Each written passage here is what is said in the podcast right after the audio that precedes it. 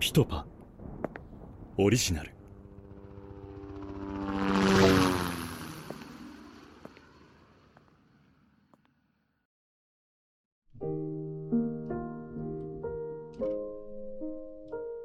認知症母、介護殺人事件だいさんわ。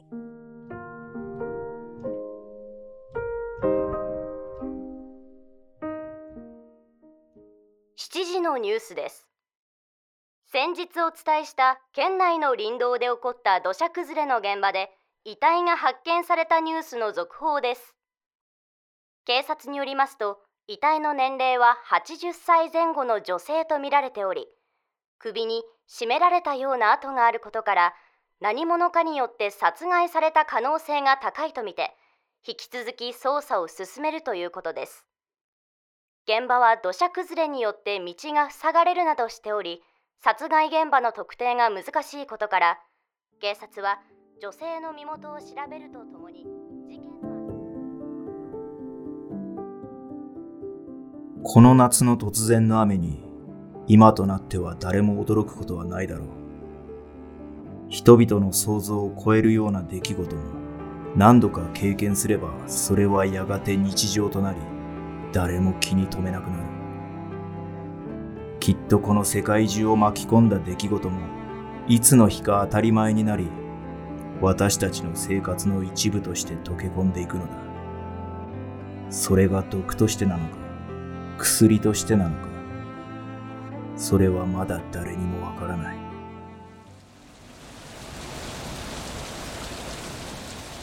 もう疲れました。え声がかき消されたことにも気づかず、私はただ椅子に座ったまま、ぼんやりと蛍光灯に照らされている彼女の横顔を見つめていた。店全体を叩きつけるように降る雨の音が、半年間たった一人で過ごしてきた彼女の心のノイズのようだった。私は椅子から立ち上がろうとして、背もたれに手をかけた。その瞬間、彼女の手が私の腕を掴んだ。その手に徐々に力が入っていく。細く華奢な腕からは想像できないほどの力だった。このまま。その手は震えていた。何かに怯えているわけでも、寒さに震えているわけでもなかった。ただ溢れ出る何かをじっと抑えようとしていた。今はただ彼女から溢れる行き場所のない感情を同じ空間で見つめることしか私にはできなかった。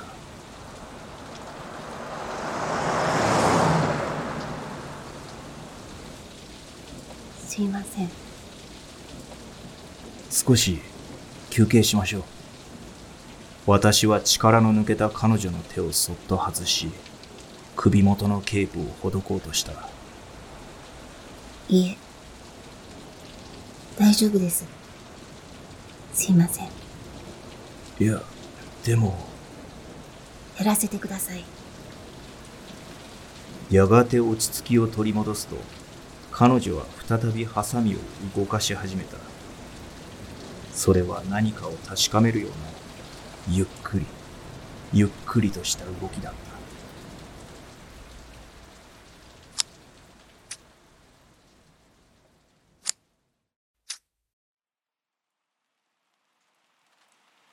不思議です。え？こうして髪を触らせていただいていることが。それは僕も。勇気がなくて。勇気？この半年間、来るはずもないお客さんのために床を掃除して、タオルを畳んで、鏡を磨いて、ハサミを研いで、主人の帰りを待ちながら、ただぼんやりと時間が過ぎていくんです。毎日毎日同じことを繰り返しながら、ただじっと一人で待っていて気がついたんです。うん、私には待つことしかできないんだって。主人がいなくなる前から、そのずっと前から、私はただ待っていたんです。ずっと待つだけの人生を過ごしてきたんだなぁと思って。今日も、いつもと同じように、床を掃除して、タオルを畳み、鏡を磨いて、ハサミを研いで、それからはあまり覚えてません。ただ、奥の畳の部屋で、今日も何かを待ちながら、思ったんです。はあ、終わらせなきゃって、それで私、今日、死のうと思っていたんです。私は定期的に耳元で鋭い刃物が擦れる音を聞きながら、鏡に映る自分の顔を見つめていた。自分でもわかりません。覚えてないんです。いつサインボールの電源を入れたのか。だから、高橋さんがここに座っていたとき、私…僕は、僕はずっと探していたんです。この店を。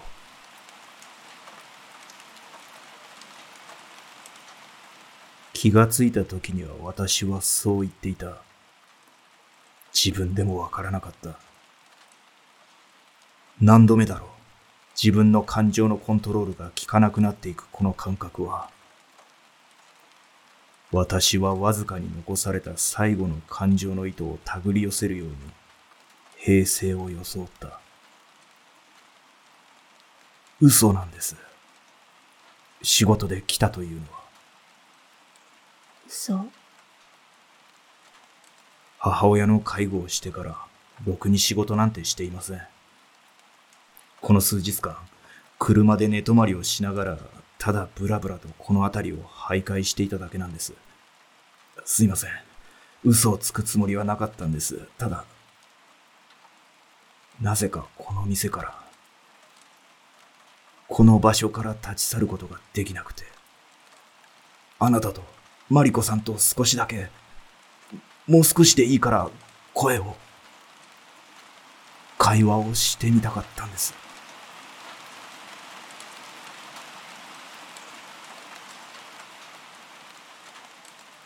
真実はわかりません。母の言う店が本当にこの辺りにあったのか、母が若い頃本当に店をやっていたのかすら僕にはわかりません。でも、この店の前をたまたま通りかかり、吸い込まれるように扉を開けたとき、なぜだかとても懐かしい気持ちになったんです。そしたらあなたがいた。どうして、なぜ、心の中で何度も問いただしました。でも僕にわかるはずがない。現に、確かにあなたは、こうして僕の前で生きてる。彼女の手が私の震える肩から首筋に移り、そして二の腕を優しくさすっていた。最初から僕には無理だったんです。仕事を中途半端に投げ出すことも、やったこともない介護を引き受けることも、老いていく母の姿を見ながら自分が自分でなくなっていくことが、母の中から僕が消えてしまうのが怖くて怖くて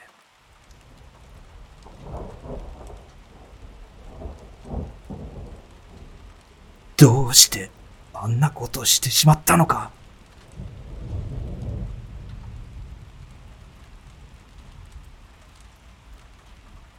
かりますよ。私にはわかります。静かで迷いのない声だった。子供の頃、クラスで物がなくなった事件があった。前日たまたま一人で遅くまで教室に残っていた私は、真っ先に疑われることになり、母親が学校に呼び出された。うやむやにことを流そうとする担任に、母は毅然とした態度でこう言った。うちの子じゃありません。わかりますよ。私にはわかります。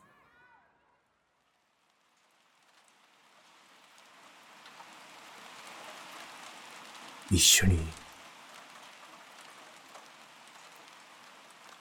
死んでくれませんか。私でよろしければ。あの時と同じ声だった。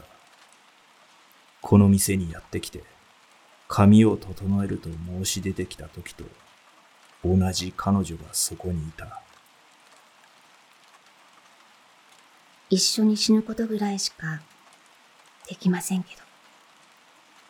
そう言うと彼女は左手で結んでいたゴムをゆっくりと外した。後ろで一本にまとまっていた髪の毛がほどけ、あの何とも言えない懐かしい香りがあたりに漂った。でも、一つだけやることが残っているんで。それを済ませてからでもいいですか？やること？もう少しだけ、整えさせてください。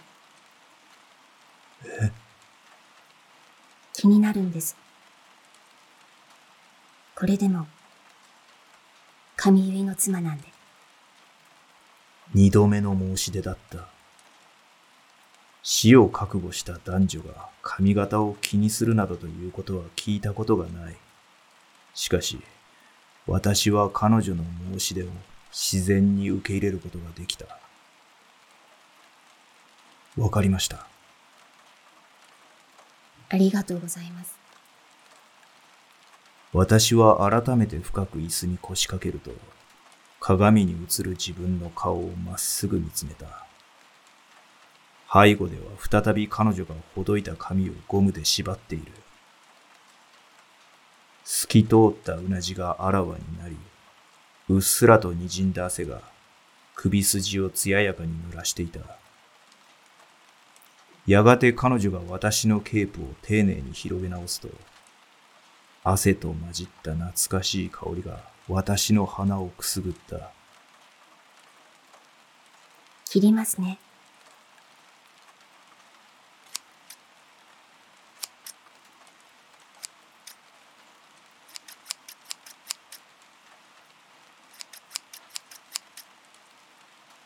これまでとは違い、小気味よいハサミの音が店内に響いた。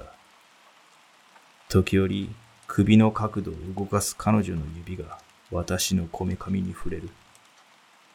私はその感触を確かめながら、目の前の初老の男がいつの間にか小切れに整えられていく様子にただ見惚れていた。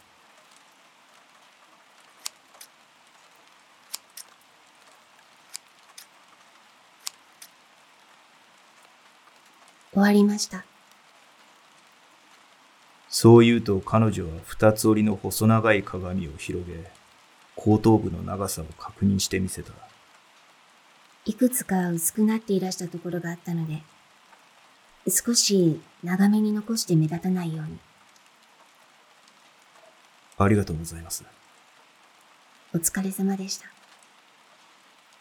静かに鏡を畳むと、彼女はおもむろに振り返り、カタカタと首を振る扇風機のスイッチを切った。下、片付けますね。彼女は私の首からケープをほどき、丁寧に丸めると、すぐそばにあったほうきで床に散らばった髪の毛を集め始めた。どうぞ、休んでいてください。私はいくらか軽くなった自分の頭部と、足元にうず高く集められた白髪混じりの髪の毛を見ながら、なぜかみそぎを受けたような感覚になった。と同時に、この髪の毛が伸びる間にしてきた自分の行いに怒りがこみ上げてきた。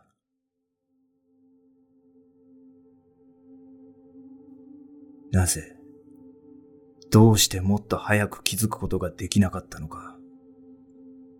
ごじゅうにねんかん、自分の母親として生きてくれた人間への最後の所業に至るまでの経過を思い返し、私の体は小刻みに震え出した。どうしてもっと早く気づいてあげられなかったのか。どうしてもっと優しく接してあげられなかったのか。どうしてもっと話を聞いてあげることができなかったのか。どうして。どうして私は母の首を絞めて殺さなければならなかったのか。そして私は無遊病者のようにさまよった挙句、この小さな理髪店にたどり着き、このマリコという女性に出会った。これは偶然なのか、それとも運命なのか。しかし確実なことが一つ、私の迷いは明確になった。ここが私の死に場所だ。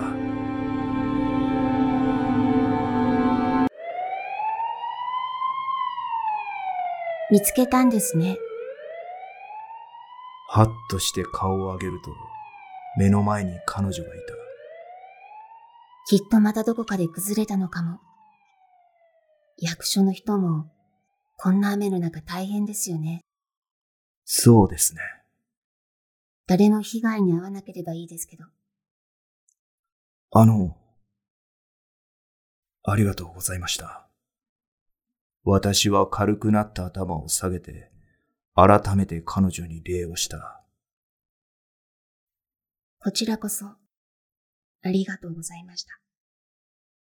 まっすぐに私を見つめながら、私よりも深く、丁寧にお辞儀を返す彼女に若干の戸惑いを感じつつ、私は深く息を吸ってから確かめるように尋ねた。一緒に死んでくれるんですよね。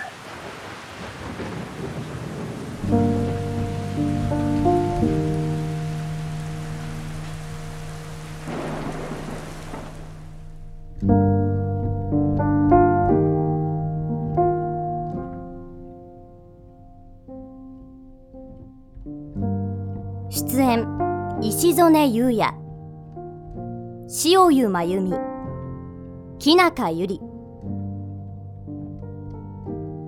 脚本・演出石曽根優也、